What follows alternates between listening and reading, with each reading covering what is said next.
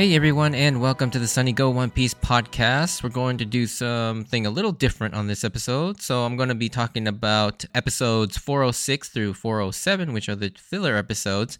And I will also be doing a quick review of the Sabaody arc as well. And of course, these don't cover any manga chapters, as they are the historical Luffy, Oyabun sort of filler arcs that we've seen in the past. All right, so I guess first off, I'll start with the review of the Sabaody arc. So yeah, this arc was amazing. Easily one of the best arcs, and despite the fact that it's really meant as just sort of a way station to set up elements for the near and long-term future of the series, it still managed to feel not only significant and exciting, but also very fresh. This arc does such an amazing job balancing and introducing so many things, yet also tells a compelling story all on its own. So first off, let's talk about all the new and interesting things that will go on to play a huge role in the series. I think the two most significant things are the Worst Generation Pirates and Haki. So the Worst Generation as a whole are such an interesting concept because it now creates rivals for Luffy as opposed to just straight up villains. Sure, some of them do feel like they could end up being villains later on, but for the most part, I like that the idea that we get to face, we get the faces of some of the other pirates of this great pirate age, and it really does back up that sense that it's a race to the One Piece, like it's depicted in the opening intro to We Are. And up till now, it just kind of felt like the pirate crews we've encountered were more so obstacles than actual rivals that were going alongside Luffy. So I like this new dynamic. Not only that, but the new characters and their powers are all insanely cool. Especially characters like Law, Kid, Bege, and Deus Drake especially are really cool. And it'll be fun to see all of them in the rest of the series, as well as the other members of the Worst Generation as well. Now, Haki, on the other hand, was a really interesting introduction, or I guess a proper reintroduction, as we've seen this power from the very beginning, but we now have an explanation for that scene where Shanks saves Luffy in his flashback. But having a power set apart from Devil Fruits, as I mentioned in the other episodes, is really interesting since it will continue to allow non-fruit users to be a credible threat against them. And so we have sort of this balancing of power. Now, of course, Devil Fruits are still going to be incredibly powerful, but I do like the idea that now, going forward, there will be a mechanism for people like Zoro and Sanji and even Luffy to be able to face off against other Devil Fruit users. Then the significant introductions, I would say, in story-wise, are the World Nobles or the Celestial Dragons.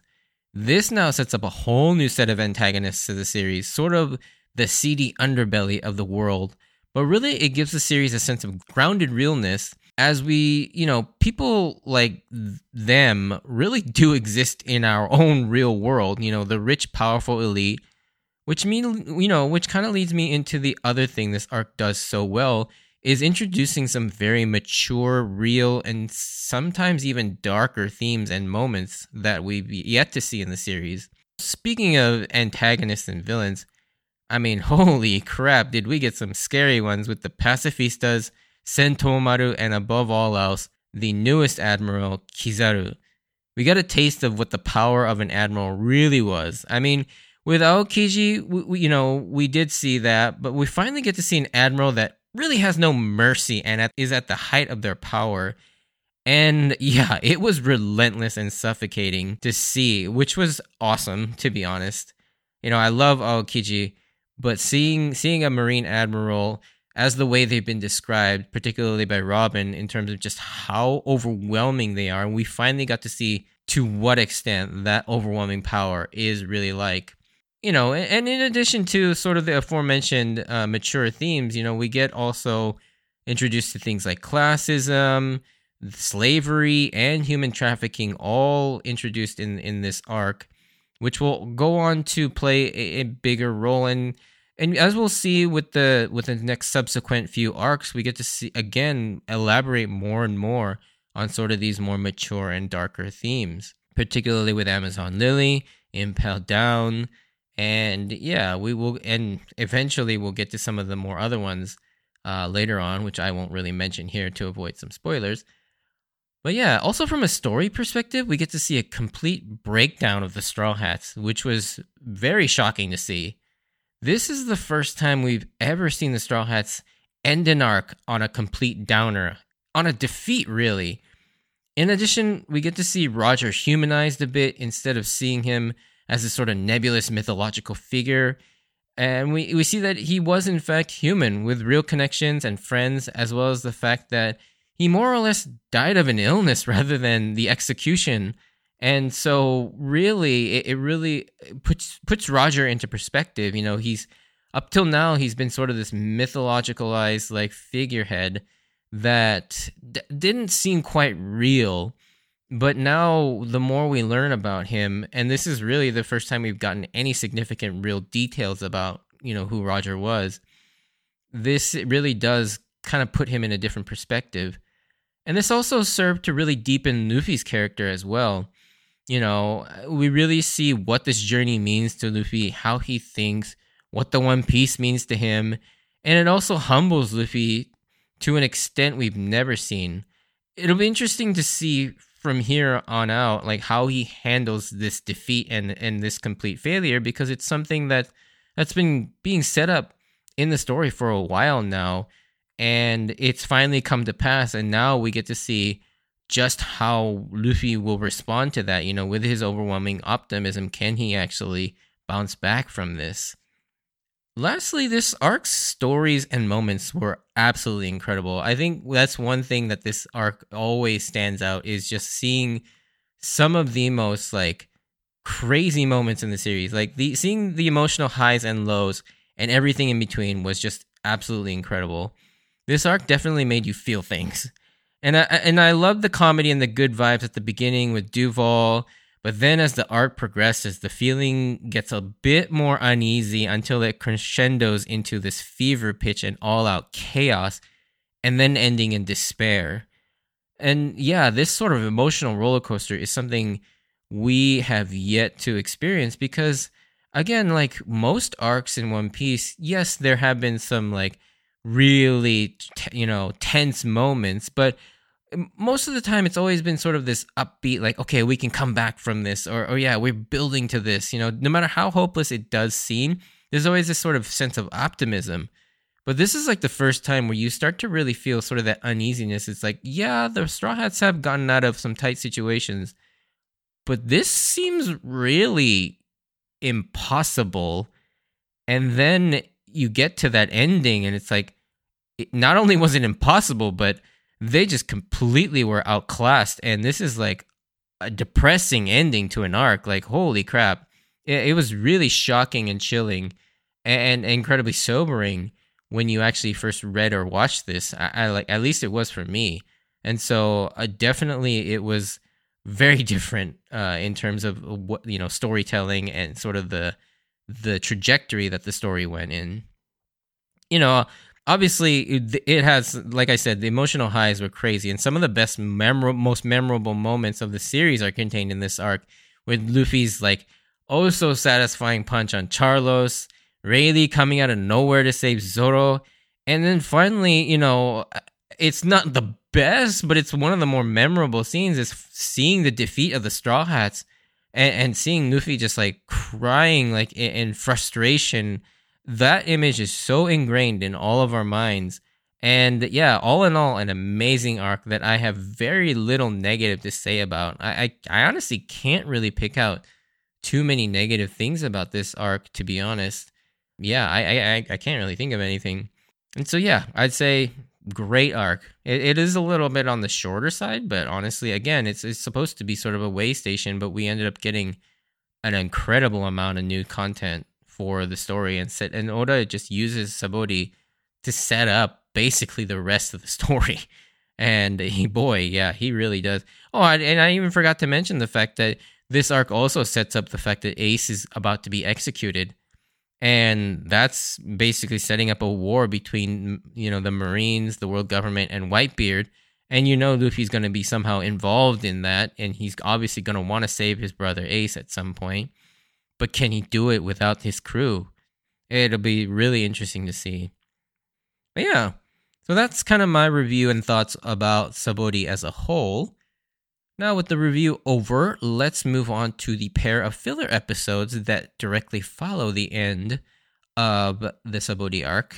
So we'll start with a synopsis. So there's a grand shrine race happening in the far-off land of Grand Jipangu, and the local teams, including our heroes, the Pinwheel Eatery Team, comprised of the Straw Hats, are set to compete in the race against the cheating and sabotaging ways of the Thriller Company.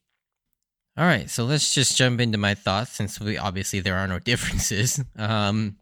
So yeah, we get a short 2-episode filler arc back in the feudal Japan era in the land of Grand Jipangu. Like I've said in the past, I actually enjoy these fillers. They're short and fun, but the best part is we get to see different characters that we'd never really get to see interact with each other and share the screen, which makes for some very funny moments. One thing that always disappoints me about these, though, is the fact that Zoro always plays such a small role in these stories, as he's just kind of like a wanderer sleeping most of the time in the background, which is still very much the case, although he does have a slightly larger role in this story. But yeah, unlike the past filler episodes set around this separate Elseworld story, the 2 episodes are actually connected and make up one slightly longer story about how the Straw Hats are competing against other teams in a portable shrine race against many other teams composed of several familiar faces we've seen in the main story. And these are new characters that we've been introduced to since the last Grand Jipangu episodes. Also, because these are connected episodes, we get to see the to-be-continued, but the usual one that's written in English for their main story. Instead, we don't get that one, but the original one in Japanese reading Tsuzuku, which is Japanese for to be continued, that we haven't actually seen used since episode 2. Now, the race is composed of 4 teams, essentially. Aside from our main Straw Hat team, aka the Pinwheel Eatery team, we've got the legendary Flying Fish Riders, comprised of the Flying Fish Rider gang, led by Duval. The Rolling Express, comprised of the Rolling Pirates, or Lola's pirate crew. And then finally, the Thriller Company, comprised of the Moria Pirates, except Moria is not part of this story and is headlined instead by Dr. Hogback. And I never noticed up until I saw this episode, but they tend to avoid using the big villains and opt only to bring in the more silly and comical villains like Buggy, Mr. 3, and Hogback for the most part. And I don't know. I wonder if that's because the more villainous ones like have that intimidating nature that doesn't quite fit with the light comedic tone of these stories, or maybe, I don't know, maybe because they don't want to dilute those specific characters' sort of villainous reputation in the eyes of the audience. Maybe that's why they don't use him. Either that, or maybe, I don't know, I'm maybe thinking too deeply about this, and it's just sort of they just don't want to use those characters, or they don't fit the story very well. So yeah, kind of sort of a segue into the subject of this filler arc. You know, what is a portable shrine? And so in Japanese, they're called mikoshi, which is a sacred religious shrine that's often transported to a temporary shrine during a matsuri or a festival. They're often sort of in a palanquin that several people carry on their shoulders and transport, kind of like the Ark of the Covenant from Raiders of the Lost Ark. And so for this story, they all make their own specific mikoshis, and they race carrying them and see who can reach the finish line first. And in typical 80s movie fashion, we see one team trying to cheat their way to victory by sabotaging the other teams. And the race seems to be more of a backdrop for a story that revolves around Brooke and sort of him regaining his memories and sort of him finding a new family, I guess you can say. And it's kind of funny that Brooke isn't wearing period-appropriate clothes like everyone else, and instead he's just wearing his normal clothes with a sort of a bun on his head. He does eventually change into era-appropriate clothing by the end of the first episode, or episode 406. And I also, in this story, instead of a violin, he plays a flute, which, how in the world does Brooke play a flute with no lips? I mean, this is amazing.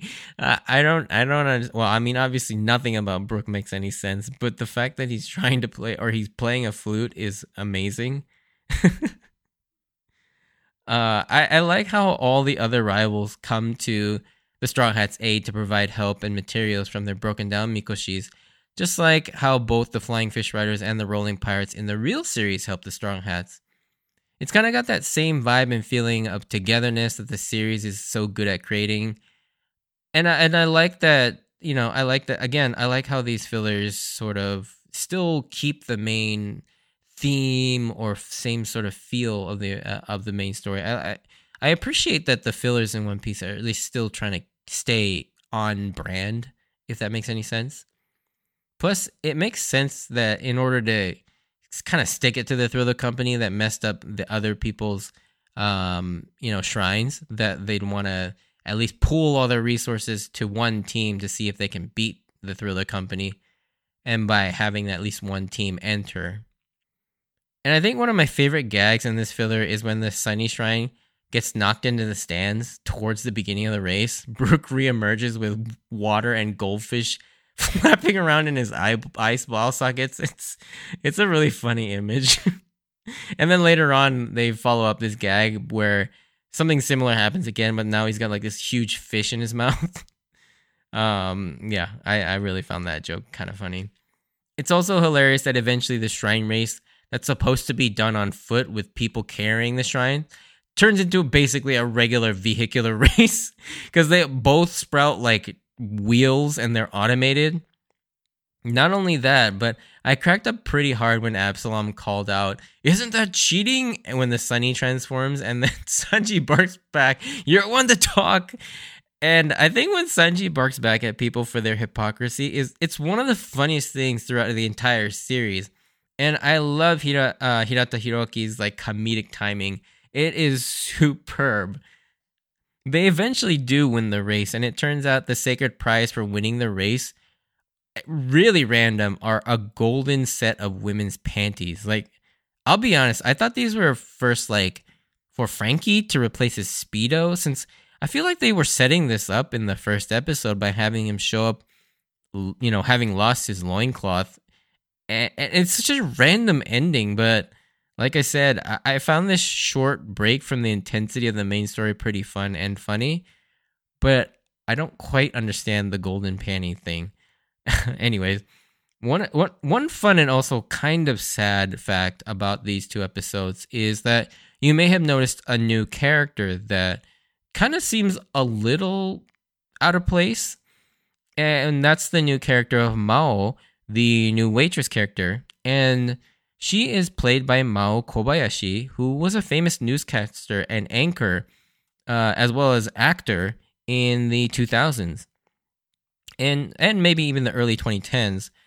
Not only does she do the voice care of the character, but she's also the inspiration for her as well, and also the name of the character is named after her. So it's essentially her in the story.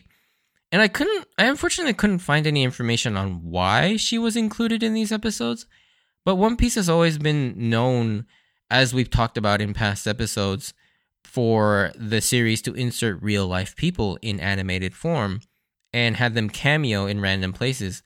Like, for example, the members of Boy Style, the group that sang Kokoro no Chizu, show up during the filler portions of the Davy Back fight as sort of people in the crowd at the food stands and stuff like that.